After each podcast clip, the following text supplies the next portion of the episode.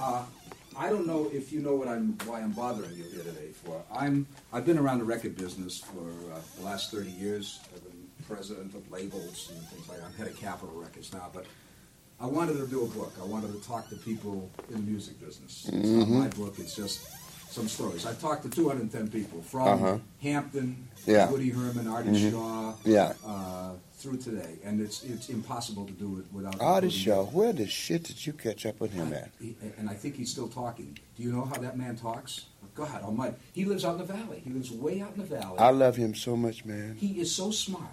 He is so interesting. You'll never know. I'm, I'm serious. I'm, I mean, you'll never know. I almost cried literally tears when I when I think of what a loss it was that he stopped playing me. I'm, I, I know you think I'm kind of putting you on, but I'm deadly I- I- serious. you put me on. I, I would not say this if I didn't mean it. I'm too old for this. Fuck, I'll be 57 years old this year. And I'm telling you the truth. Ever since I was a kid, he was the guy that that that I, I mean, I loved so much, which caused me to start playing saxophone, uh, clarinet. Well, actually, I started playing clarinet because I wanted to play like all this shit. I always, and everybody was excited about Benny Goodman, which is not to say Benny Goodman wasn't great, but Artie Shaw to me had so much feeling in his notes. Every note you could feel his heart. his, and I just, I just, I, I have to tell you, man, I, I, I don't know, and it's none of my concern, and I realize that. But I'll tell you something. It's it's like a person dying. At least if he was dead, you you can say, well, he if you're dead, you can't do. But what hurts me is that it looked like just one day he just woke up and just said, fuck it. He had his own. Uh, I mean, that's it. that's it. He really did. He said, "I can't stand playing the same thing every day, and they won't let me try anything different." But uh, Ray, I asked him, "How good were you?" He said, "There were nights I was the best there ever was." That's what he said. It's true. You want to know something, and and you know that might just to some people they may not can relate to that, but I, I honestly believe that about this man. I think that there were nights when he was as good as he wanted to be. Period. Point blank. I think he could do anything with that horn that he thought of. Although I don't now, here's what I don't understand. And I mean, I know you didn't come in to talk to me about Artie Shaw, but since uh, I, I just want to ask you one question about it, though, maybe you could help me with it, because it's been a minute he said to you that, that they would not let him. You know, I got tired of doing the same thing on. They wouldn't let me. Who was they? The audience. He said he tried to change some notes and begin the Beguine. He tried to play Frenesi a different way, and the audience and the radio stations they used to broadcast on then wouldn't let him change it. They said, "Play it just like the record." I said, "But everybody does that, man. you know, they all go and play." Says, "I couldn't stand it." No, but he's right. I, I don't. You know what? But see, I can't quite relate because you know I know what the man is saying. But, you know, but I don't sing Georgia like the record. I don't sing I can't stop loving you like I sing I can't stop loving you. True. I sing Georgia. True. I sing hit the road Jack. True. I sing what I say. True. But I don't. You know what I mean is, I each night I sing it the way I feel that night. Ain't no way in the fuck I can sing Georgia the same way I played on the day because I, I I'd have to go and study myself and learn. I mean, it really would be a chore. It would be like going and trying to learn what you what somebody. I'd have to completely learn. That's why I can't lip sync. I mean, it's the hardest thing in the world for me to do is when somebody say, "Well, now we want you to pantomize this." Now you just go and act like you. Well, see, my lips are good because I can't remember. I, I have to. Anyhow, man. Okay, I'll let you go on with your question. But that, ju- that just hurt me so much. I mean, I, I, I've, I've always been in my life. You know, I, I, I'll tell you something. One of the things I said that I, I would like to do one day is to sit down and write a book about things that I totally, absolutely cannot understand. you know? Because I think I have enough to fill a book. And one of them is is Artie Shaw. Here's a man that was one of the greatest people, musicians, I feel, with a clarinet ever lived. And I agree with him. I think on any given night, he was the greatest. And he ain't lying. He's truthful. it takes guts to come out and say it, but he's right. You see? No, never met him. Don't know. Oh, I would. Are you if I kidding? set up? I work out with. I up. I'd give anything. You and Artie Shaw and I sit down. Anything. And, You- I, and you two talk. I'll just put you two together. I'd give anything in the world to meet this man. I mean, why? because as a child, I'm serious. As a ch- when I listened to Artie Shaw as a child, you know, I loved him then, including his theme song. You know how that old theme doom, doom, doom. It was so haunting. You know, that's right. I'm, you know, as a child, I, I, so you know, I mean, I go way back. He was the guy that when I went to school and they, I couldn't get into piano class because there was too many people playing piano, so I took clarinet. Why? Because Artie Shaw played it. And that's the God's truth. I'm telling you the truth. I that's a project, right? Okay. Well, one of these days, if I ever get a chance to meet him, you know, I had two people in my life that I wanted to meet. And thank God I was able to meet one of them before he died, and then the other one was was, was Art Tatum, but he's dead now. But I did get to meet him before he died. Yeah, come in. Howard, I'm gonna set up a meeting with, uh, Charles and Artie Shaw. He's telling me that I'm a fan, or what an influence Artie Shaw. Oh, he was tremendous.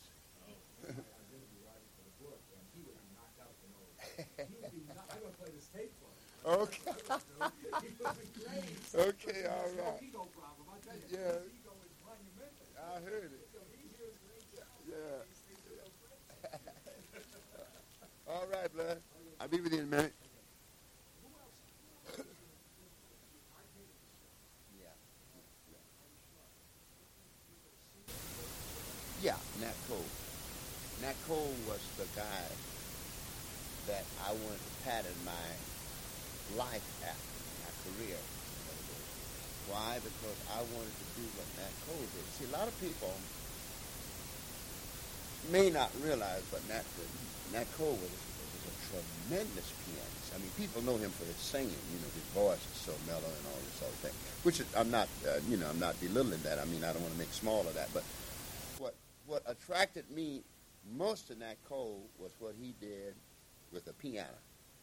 You know, I was there's another person, as I was saying to you, that I was listening to. Uh, you know, when I was a youngster, you know, eight years old, nine years old, you know, when he was doing the, you know, uh, uh, what's that, uh, the, the straighten up, fly right. But even before that, you know, well, well, six six came much later. I'm talking about in the earlier years where uh, all, waiting all for you and oh, he did some all kinds of stuff where mainly even uh, I got had some records of him where where all three guys were singing. You know, that that was it was really a oh yeah, it was really a trio. He he just you know after a while they used to basically do a lot of things together, and and Nat would sing like the middle or something like that. And after a while, but anyhow, he was the man that I I really I felt that you know I wanted to because he played this tasty stuff behind his singing and that's what I wanted to do.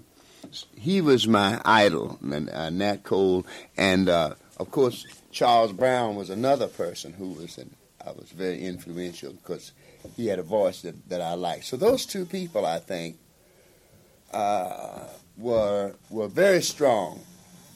And of course, again, I had some other people who I see. I loved so many people. It depended on what kind of mood I was in. I guess I'm still that way today you know, I was a great lover of people like Tampa Red and and uh, Blind Boy Phillips and and uh, these old blues singers. You know, I remember B- uh, Big Joe Turner did this thing with with Art Tatum many many years ago, Wee Baby Blues.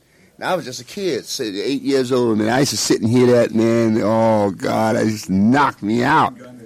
You see, yeah. See, so I guess with, with, with me it was many people, but I think the ones who were directly influ- influential, influential as far as the, um, my career was was uh, Nat Cole and uh, and, and uh, Charles Brown and Art Tatum, as I mentioned earlier to me. I mean, I just, I, I just, he was just to me. I looked at it as as God of us all. You know, I mean, I mean, who was going to you know, I, I, never thought of myself as being that kind of piano player because I, I never could understand how anybody could do that. Did you know you he was blind? Yeah. Yeah, I mean, because I didn't, you know, until yeah. I saw a picture yeah. of him in down. Yeah, but I think he, he could see a little bit though. Yeah, but I don't think he was. But he, you know, I just could not believe that anybody could take ten fingers. so I told him to do some some stuff with his left hand. I mean, just you know, while he just playing with his left hand, boom. It's incredible. So you know, I, I wasn't even thinking about that. That's just some. You know how you have somebody that you don't even, you know, you just say, hey, it, you know, it does let me know what can happen with a piano, but it's so far out of my reach, out of my realm. I'm not. I just like to. This is something you just listen to. You don't try to think this way. You know. So that's um, you know. Uh, Art Tatum was God to me, but but Cole, Nat Cole and Charles Brown were people who I I tried to emulate and imitate. Well, later on, when, when you developed this, this great mixture of style that came along in the 50s, were, were there any people like Guitar Slim you had something going with? Or, or you played with Lowell Fulson? Did those guys have any impact on you as No. an artist at all? No, absolutely not. No, they. That you see by the, no no no no no. I told you the people that had the Yeah. influence on me. I, was wondering later on when you. No. No, because you see, by then, I mean, I, I, I was very, I mean, I'm not bragging, but I was very, very much an advanced musician by then. I mean, by the time I, I met Lowell and Guitar Slim, I mean, I, I wrote the music for Guitar Slim to do his song. If you, I don't know if you know that. No, I didn't. He did a record called "The Things I Used to Do." That was his big hit. Well, I wrote the music for that. See, so you learned something, didn't you? Well, you, I sure did. Well, I expect to learn a lot. Well, you have been, you know, such an influence on so many others. Uh, James Brown, or Sam Cooke, or Wilson Pickett, or Ready. Is that a load for you to be considered this uh, legendary genius? Is that a hard uh, responsibility? No, no, no, because uh,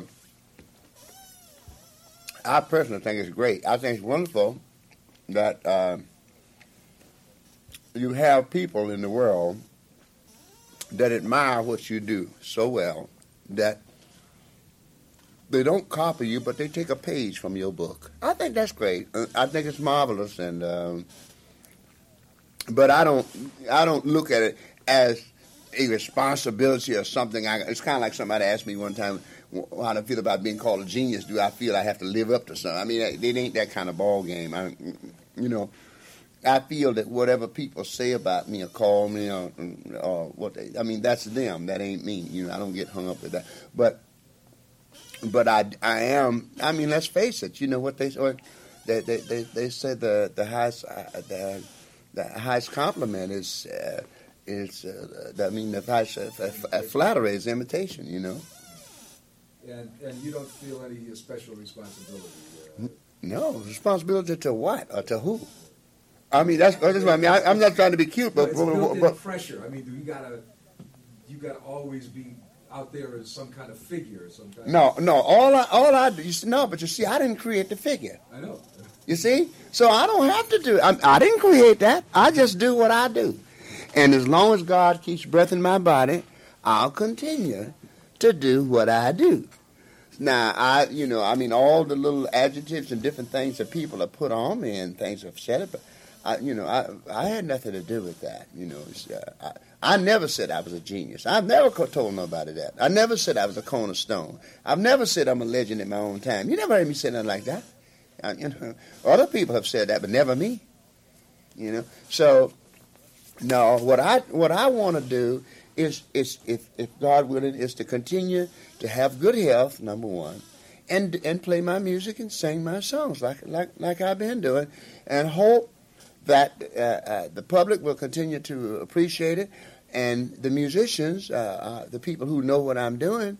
Uh, obviously, I'm very uh, satisfied, and I'm, I'm very thankful that they also recognize what I'm doing. But I'm not in the business to try to hold up some kind of, you know, uh, some some kind of, uh, of picture that somebody has painted of me, and I, and all of a sudden I got to live up to what I got to live up to is being myself. If if I do that, the rest will take care of itself. Do you think you intimidate anybody when you go in the studio and here they hear is this uh, man walking? Yeah, I do. I do. I I I I, I don't think I know I do, and, and I. But then I think that most great uh, artists who who who are extremely known as I am would intimidate a lot of people. I think if if Aretha Franklin walked in the studio and or or or Barbra Streisand or Frank Sinatra or, or I think they would intimidate a whole lot of people. You know, I, in other words, the people who are, who are boss in this business, I think. I, well, I and I'm not trying to call myself a boss, but I'm saying the people, meaning that who who have a very very strong reputation, uh, just like a great conductor when he walks into a room, you know. Uh, and the musicians, he can walk in and you, and you can hear a pin drop, you know, when he gets to, to stand, you know. So it's sure, I, I, I, I do realize that. I don't want to do that to people, but I but but I know I do. Yes. It's uh, Matter of fact, I'm glad since you mentioned that. That's one of the things what I do when I'm having rehearsal, and there are new guys who come in to try for the job. I always let my my uh, conductor re- rehearse it because I don't want the guy to, to you know get bent out of shape because I walk in. I always stay out of the rehearsal room. You know when they first come in. Then once they've had a chance to, to play a little bit, then I walk in. But I I know because I've seen guys fall apart, man. Don't ask me why. I don't know, but they Well, the, when you look at you or you look at Frank Sinatra, you're not looking even what you're doing up on stage as much as you're looking at, at the history of Yeah, yeah. things. I think that's what it is. I, I think you just said it. That that's. I think that's quite right. And of course, it, but that's you know that's that's why I say I can understand that, and I and I can appreciate that because I know how I would feel. Like I was telling you the story about Artie Shaw. I mean, I feel the same way as people would feel about me. I mean, to me, to me, he, you know, he, he's he's something else. I mean, he, I don't know what you would call a person like Artie Shaw. I mean, uh, you know, he, he's he's talking about something special. You know, well, that's the way I look at him, and so I can understand how people feel when they when they come, you know, when they get around me. They look at me as something special, and I'm I'm I'm, I'm gratified by that. I. I I must tell you, and I'm not being uh, um, uh, modest, uh, although I'm very gratified with that, but I have to, I, I have to be honest with you, I'm still not quite used to it. I still, I'm still sort of at, at awe when I go places in the world where they speak very little English and yet they know me on sight. They know my music. I, you know, I, I, really marvel at that. I, I, I still can't quite grasp that. But isn't it wonderful? Still gives you a kick. Yes, indeed. It still gives me a kick. And does it always give you a kick when you hear that audience reaction out there? Still? Oh, yeah. Oh, Otherwise, yeah. you wouldn't go out and play it. Yeah, well, you know, I I tell you something. I've always loved it, and I think probably that's probably one of the reasons why I've never been an artist that. And and they say that I'm kind of weird. You know, people say I'm kind of weird because I'm, you know, normally when you go out in front of an audience, you know, especially in certain places, you're supposed to have a bit of nervousness about you. You know, and I've never had that. I guess because I never had sense enough. Uh, to. I was so happy. I remember the first time I went to Carnegie Hall, and normally you would think that you'd be scared stiff. Yeah, I mean that's what you're supposed to be, at least according to what everybody. Wherein for me, as opposed to being scared, I couldn't. I was so glad and so something I always wanted. All my, if I could, if, if I ever got to you ever have something in your mind and you say, "Oh Lord, this is the ultimate of my goal. This is." the greatest things I've been with. I couldn't wait to get out on stage to do. So I never was. Ne- I was so happy to be able to to play Carnegie Hall and be there. I was so excited that I was there. I guess I didn't take time to say, "Look, fool, you better get nervous about this first.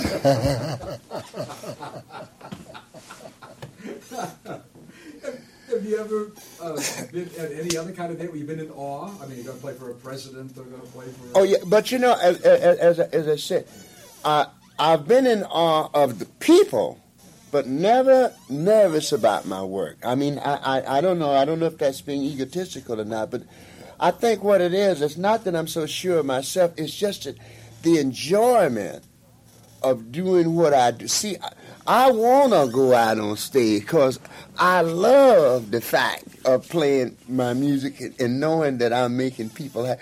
I don't know why that is, you know, as opposed to, to having the fear of one, oh my God, I wonder if they're going to like me. Oh my, I, I don't, I mean, I know I'm supposed to be concerned about that, but I don't think that way. I, I think that what I wonder about is if, am I going to like it? I don't know why, man. I, I feel that if I'm getting to, I got to be. All I wanted, I was more happy. What really made me happy was the way the jobs came in.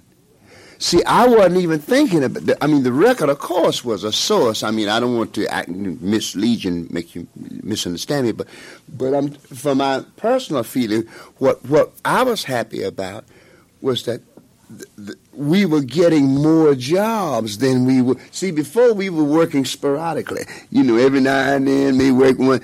Now, all of a sudden, that I got we were working a lot, and that's what was important. That's what I cared about, man. All of a sudden, I'm going around and these crowds of people, and I'm playing my music. Again, it's the music that that was a thing for me, man. And and, and it, it has always been that, and I guess it'll be that until I die, man. It's it's it's the music and the public between me and the public. And when I when we got, um, of course, I had had you know records uh, out that had done well in the uh, and uh, well, not on the mess around, but you see, you must remember, I had records uh, that was what people call race music or whatever. I mean, this uh, when I did things with with uh, in 1949, I, was a very big record called "Baby Let Me Hold Your Hand," but that was only in the black community. It didn't cross over. So you had a lot of music man, that black artists did. I'm sure you did research. You're doing research on your book. You know this, so I'm not telling you nothing. Matter of fact, even in the 50s, the records that were big in the black uh, uh, community, then white artists would cover it so it would become big in the white field. I mean, you know it's true. Shit. Nothing personal. I mean, I'm just telling you how it was. That's right, Pat Boone. Well, you know, it was Pat Boone, but he wasn't alone now. Hell, You had a lot of, you had, uh, you had Pat Boone, he was just one of the people that did it. You know. You had a lot of, you had a lot of people, you know. Speaking of the music, when you started to mix blues and gospel and all that too. Did you get much heat from, from the black church at all? Well, I didn't. The the the the the uh, that was some that was some some people uh, from some of the churches who who made statements that reached the news media, but it didn't bother me. It was, I, I mean, I, it, I heard about it when when somebody who's doing an interview and they come and they'd say, well, what do you think about Reverend so and so and so and so saying you da da da?" And I said, "Well, I I, I can't think anything because I don't know the man. I mean, I cannot give it up? This. Everybody have a right, man. The first thing you learn is you let this this is American. I don't give a damn what anybody tell you. It's America, and I love it. So if somebody don't like something I do, that's his or her prerogative, just like it's mine not to like something. So I did get a little bit. That was a little bit of static from what from what the news media asked me about, you know, because they asked me about different, a couple of different uh, religious people who had spoken out and saying that I was doing religious music, which was not not. But I mean, they they totally misunderstood. All I was doing was being myself, and it's true I was raised in a church, but I mean, I mean, I I can't help what I sound like. What I sound like is what I am. You know, I cannot be anything other than what I am. And fortunately for me, I knew that at the time, although I was only about 24, 25 years old, but I had sense enough to know that. See, my mom taught me a lot, man a lot about minding your own business and leaving other people's business alone and let them think what they want and don't get so at least that was my attitude when the media was asking me what I thought of those things. I said, Well, hey, that man is a you know, he's first of all I don't know the man. That's number one. Now so what can I tell you about here's a guy you know, voice an opinion. Yet on the other hand, I, I can look out here at these crowds of people I'm seeing every night Somebody must like what I'm doing. That was just common sense. So I didn't figure I had to low rate what the man was saying or be mad and all that. See, you, you look at what's happening in your life. The public has supported me, man. Do you know that? The public has supported me from the time, I, I mean, even when I was a youngster I was not the in those days. Nobody knew of me. But my music, the public supported me even when I was nobody and they still do it today. And they have supported me even through all the trials and tribulations and suffering and, stuff I went through, hassles and shit I had. But they still stuck by me. And that's why I believe in giving the public the best I got every night. All I got. So when you see me on stage, man, I mean, that's what you see is everything I got. I never go out there and half do. I don't care how big the the audience is. If if we got 500 or 5,000, I work the same way because I want those 500 to go back and say, man, it wasn't too many of us there, but boy, they put on a hell of a show. Back You with- see. Back with the music again. After uh, Little Girl of Mine, Nobody But You, Lonely Avenue, there were a group of, a bunch of years where you were all over the place, doing jazz at Newport, doing ballads with strings, some with those strings, doing so. How, this had to be the most fertile period. I, I can't recall another artist who could spread over so many things. What was going on back there with you? I was lucky. I was lucky in the sense that I was with a, a, a real good company. I was with Atlantic at the time, the spirit you're talking about. And the guys there, I, have to say, they were they were very smart in the sense that they saw something and they didn't interfere. You know, it takes a smart person to know when when not to interfere, even though you have the power to do it. It takes a smart person to say, hey, I think things are better if I just keep my nose out of it. But Atlantic did exactly what I'm telling. What they did, they let me do the music, and they did the marketing, and, which was smart because when I would go in and I would, oh, I'd call Jerry up or Ahmet and say, "Hey, man, I'm, I'm ready." They say, "Okay, whenever you want to come in, come on in and record." This, honestly, it sounds crazy, but this was they would send me songs. They never ever told me I had to do rec- I had to record no song. Now, of course, they're a record company. Naturally, they get uh, songs sent in from pub- different publishing companies and all that. That's understandable. But they never ever said, "Hey, man, now this song here, we want you you do this." Never. That's why I wrote a lot of music in my early years because they would send me songs and I didn't I didn't like them, so I knew I had to record. So I'd sit down and write my own music. It just turned out that I was lucky. Kick now. Is there something you want to do that hasn't been done in, in this incredible career? Well, you know, sir, it would really be marvelous if there were. But you see, if the Supreme Being is willing to give me each day my health and allow me to. I, I, uh, uh, I can't teach because I don't have the I don't have the I don't have the patience to teach, but to coach, you know, a, a coach can take a talent that, that has talent, but it's raw. You know, he can hone the edges of it. You know, like a good baseball coach, a good pitcher coach. I like to take uh, in music, you know, take youngsters who coming along and help them, you know, and teach them and show them the ropes and explain to them what they should do, and, and even the psychological uh, uh, points about how to be and how to conduct yourself when you're working with people. Little things that I might could. I I like to do that, but I don't have any personal rivers to cross or any personal mountains to climb for myself because, as I said, I I have I have won every kind of award that you could possibly want to win, could win in my profession. I mean, there is there is nothing in my profession that I haven't won. You know, I mean, really, I mean, I, I you name it, I got it. So, uh, uh, you know, I mean, I, I don't think that one needs to uh, want to go. I think what's important now is to to continue to perform at your best and to contribute uh, contribute something back to the world. In other words, put some salt back into the earth, you know, and that's what we try to do. That, that that's why now I'm involved in uh, in ear research. As I know you think I'd be involved in eye research, but it's not it's not so. I'm in ear research because I I I have so much respect for hearing, and I don't know what would happen to me if I couldn't hear.